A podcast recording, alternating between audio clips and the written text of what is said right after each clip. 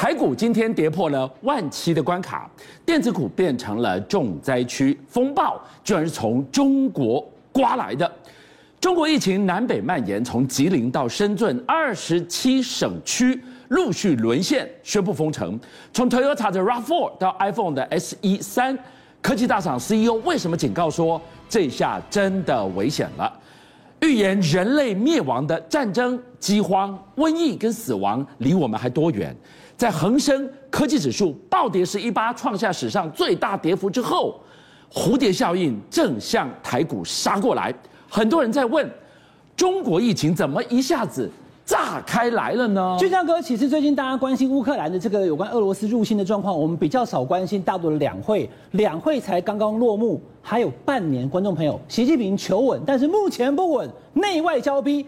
在国内有经济跟疫情，在国外有乌克兰跟俄罗斯不知道选哪一边的问题，所以呢，现在两会才刚结束，还有半年，二十大在今年秋天要上来了，所以习近平能不能够继续维稳，他还有半年的时间可以把这个残局给收拾好。为什么讲残局哦，观众朋友，因为过去我们在谈疫情的时候，看到很多地方慢慢的疫情的控制下来了。可是就在今年的农历年过后，香港爆发一点五万，对，大陆有三十一个省，观众朋友，二十七省现在目前已经通通沦陷，点多面广频率大，包含了吉林，现在是整个省都封掉了。吉林的长春市里面很多的工厂，长春市就有九百万人，通通现在你不准离开。然后呢，连广东的东莞现在目前也七天封闭。二十七个省都有疫情，很简单，俊强哥，因为 Omicron 你根本挡不住。但是观众朋友，我要跟大家讲了哈，因为中国大陆它就是清零政策，所以只要出现确诊，一人确诊万人隔离呀，这么强硬的隔离方法。北京有个富力城社区，是这个社区我要跟大家讲，它里面只是出现了一个确诊而已，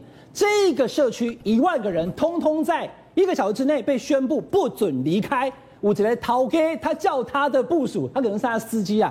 回家帮我拿个东西，他一进到社区看到怎么外面嗡一嗡一，他拿了老板交代的东西，准备要跑的时候跑不掉了，外面的门已经全部封住了，怎么关在社区了？警察也来了，救护车也来了，结果呢，老板跟他讲说，那接下来十四天啊，十四天怎么办？你赶快翻墙跑掉，他还敢讲这个事情？我想我们在讲话的同时，说不定他被逮到了。他后来翻墙出去，离开了这个富力城社区，就差五分钟，他差点被关在里面。我不知道照这个讲的话，他是不是要被带回去？可是俊相哥就一个人确诊而已。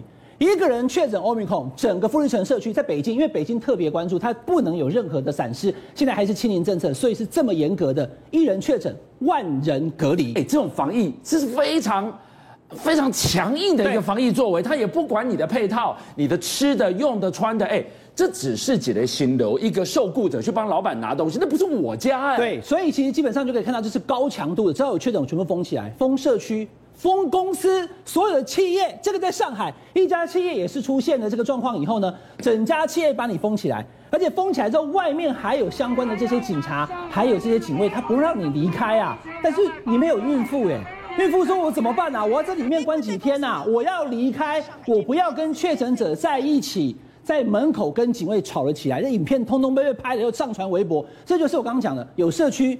而且呢，有公司有很多地方一个一个被封起来，但是俊阳哥，我告诉你，最危险的地方还不是公司跟社区，封社区、封公司。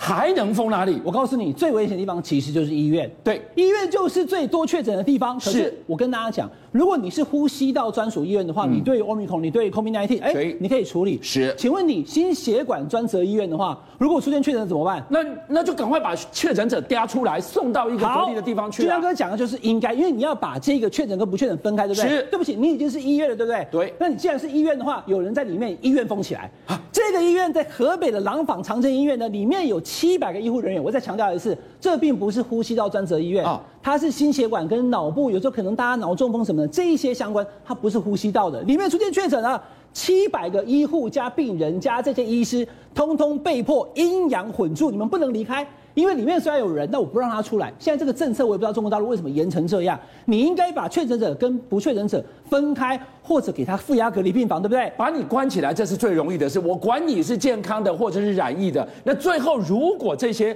七百多个人通通因为被你关在里面，阴性都变阳性的了，那怎么办？所以就是说我这里面有人确诊，但是跟我无关。可是我被迫被他关在里面，阴阳同住的时候，我接下来可能就变成下一个确诊者。所以这医务人员特别写了个求助信啊，跟外界说，我们可不可以帮帮忙，把我们做一些隔离？可是俊相哥，显然这一波的疫情，中国大陆的官方他认为相当的危险。再讲一次，点多面广，频率大。所以他用最严格的方式把医院给封锁起来。但是好，你把我医院封锁起来，你给我装备，你给我武器，我才能上战场，对不对？你要他去打仗，你至少给他一套盔甲吧。很多的这些防护设备都不够，所以防护设备不够的情况之下呢，就有医护人员会抱怨：哎，我这样怎么处理啊？你不要抱怨，抱怨可能会被打。观众朋友看这个画面，这个是在上海的第六人民医院，这个护理师啊。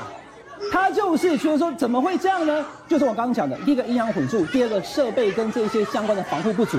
他抗议，大声讲说：“我这样我不行，不行我就打你！”医生上前去痛殴他，打到他叫不敢为止。所以基本上呢，现在这个其实不是大家想要看到的。显然，Omicron 这次再回来，香港一天五万例，现在目前中国大陆已经一万多例的情况之下呢，很多地方都已经疫情告急。可是我要跟大家讲的哈，其实中国大陆这一次的疫情。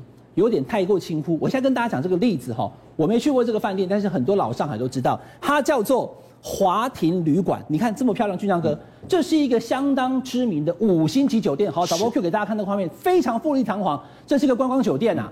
结果呢，我跟大家说，它现在哦，目前我在讲话的线下，它是防疫旅馆，可是它在二月十六号之前，它不是。他在宣布歇业之后，第二天立刻成为防御旅馆，也就是说就地成为防御旅馆。他的这些内部的空调设备根本没有更改。所以一根网通到底，所有住在里面的人，那你有什么资格来当防疫旅馆？这个地方就是空气一个抽一个送，所以所有的人到了这个防疫旅馆当中，你看大家都看起来都好好的，可是有人有带病毒，有人没有。当然，但我们在这个隔离时间当中，突然有人确诊，有人没确诊的时候，因为我们用同一个呼吸的一个管道以后，我也被传染了。所以上海这波疫情很可能就是从这个华庭旅馆当中，因为它的空调设备没有分开而造成了上海的疫情开始传播。好，疫情在传播，直接冲击的就是。供应链，为什么这一家科技大厂 CEO 一看这个状况完了？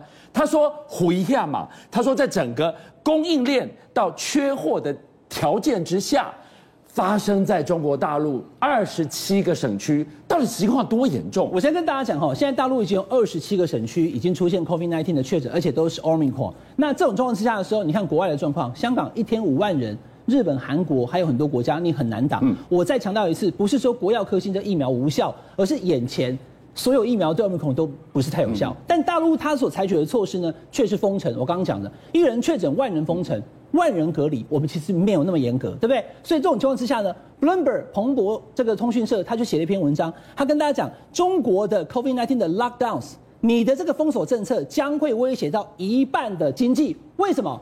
因为现在二十七个省有出现 COVID-19 疫情的省当中呢，其中有十四个省呢，哈，这十四个省加起来占中国大陆全国的 GDP 百分之五十四，超过一半，已经超过一半了。是。那如果你让这一些包含了我刚刚所讲的长春，我等下告诉你长春发生什么事情哦，通通公司不能营业，工厂全部关闭，大家都不能上街的时候，它经济就会 shut down 啊。那现在两会才刚刚结束，二十大马上在秋天就要来了，对，剩下半年习近平要处理，怎么处理呢？就是要把这个经济跟疫情控制回来。我跟大家讲，不要以为跟你无关，我都觉得跟我有关啊。最近苹果它公布了一个新的所谓的 S E 三，有没有这个新款的手机？现在可能出货会慢了。这样的为什么？因为在大陆的深圳的富士康的这个厂，现在目前也先停了。是，但是深圳封城了。好，对啊，都已经封了嘛，所以它所有的工厂不能做了，生产线一停下来，这代志大条。因为全世界的 iPhone 每十支，就有一只是这个富士康厂做出来的。是，更厉害的是，它这个厂还出这个基本的主要模组。没有模组你不能组装，对，模组做出来到其他厂去组装，我连模组都不做了，百分之五十的模组都在这里，哇，所以它将会造成苹果手机的大延迟，接下来半年你可能都会缺货。是，这个是手机，另外开车。哇，我们节目常跟大家讲了，这个车 RAV4 全世界卖到翻掉，神车。在吉林，我刚讲吉林现在封城，对不对？对。吉林的长春市就有九百万人，你看这个整个生产线，日本的丰田 Toyota 公司讲说不行，大陆的疫情严重，我们现在通通工厂全部休下来。对。但这个工厂呢，光是在这个长春的这个 Toyota 厂，就占了中国大陆一年百分之十一的产量。你现在生产线都已经停下来，可是订单这几年，尤其 COVID-19 关系，汽车订单爆炸。但是你却做不出车来，所以就会造成很大的影响。所以香港的中概股从二零零八以后第一次这么严重，直接暴跌十一趴，喷掉了六十兆。那以现在来讲，我刚刚已经说了，这次两会是要求稳。可是看起来不稳，对，经济不稳，疫情不稳，而且内外交逼，连国外的事情，乌克兰跟俄罗斯还有美国怎么应对，也都非常的危急。这是习近平还有半年要处理的烫手山芋。好，加上我们看到了，刚伟汉提到了经济不稳，疫情不稳，那政权怎么会稳？眼看秋天二十大马上要来了，所以最极端的一个情境，让我们想到会有一点担心。会不会他就需要一场战争来转移民怨呢？你说到重点了，因为刚刚我们看到了，其实他经济不稳、疫情不稳，这个跟炉火里面炭在烧是一样。我们看炭在烧，看不到火焰，可是温度很高。所以现在他在经济维稳稳不了，疫情控制不了的情况下，对他压力是很大。加上他外在乌克兰这件事情呢，他是没有选择权，他不能说、不能表态，也没有办法特别去行动。因此，在这个情况下呢，他要去处理这内外的问题，他只好过去的经验是怎么样？转移民众的焦点，因为我们知道这个经济不稳、疫情啊，会带动民众的情绪，对，指引你政府的执政能力或者是魄力是不是足够。因此呢，他可能领导者会想出一个办法转移的目标，什么是他可以主动控制的呢？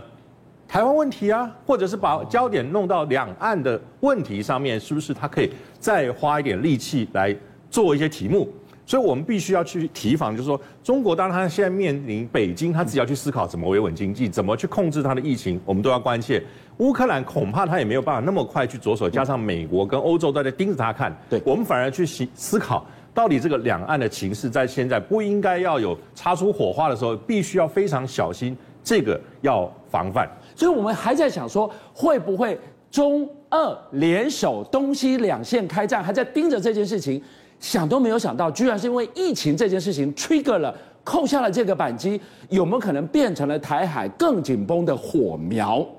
对，这确实是因为啊，疫情引发了很多我们在经济上跟安全上的问题。我们刚刚看到，经济是因为疫情的关系而受到了波动。但这个波动还是冲击到外在这整个战略、整个国际局势的不安。那么全球现在是绑在一起。我想，经过乌克兰的事情，全球的民众应该想到了这个事情跟我们在地是不能说毫无关联的。特别是两岸现在也还在东西两个火线当中的其中一个支线，因此我们要非常在意、注意大陆现在的动态。邀请您一起加入五七报新闻会员，跟俊相一起挖真相。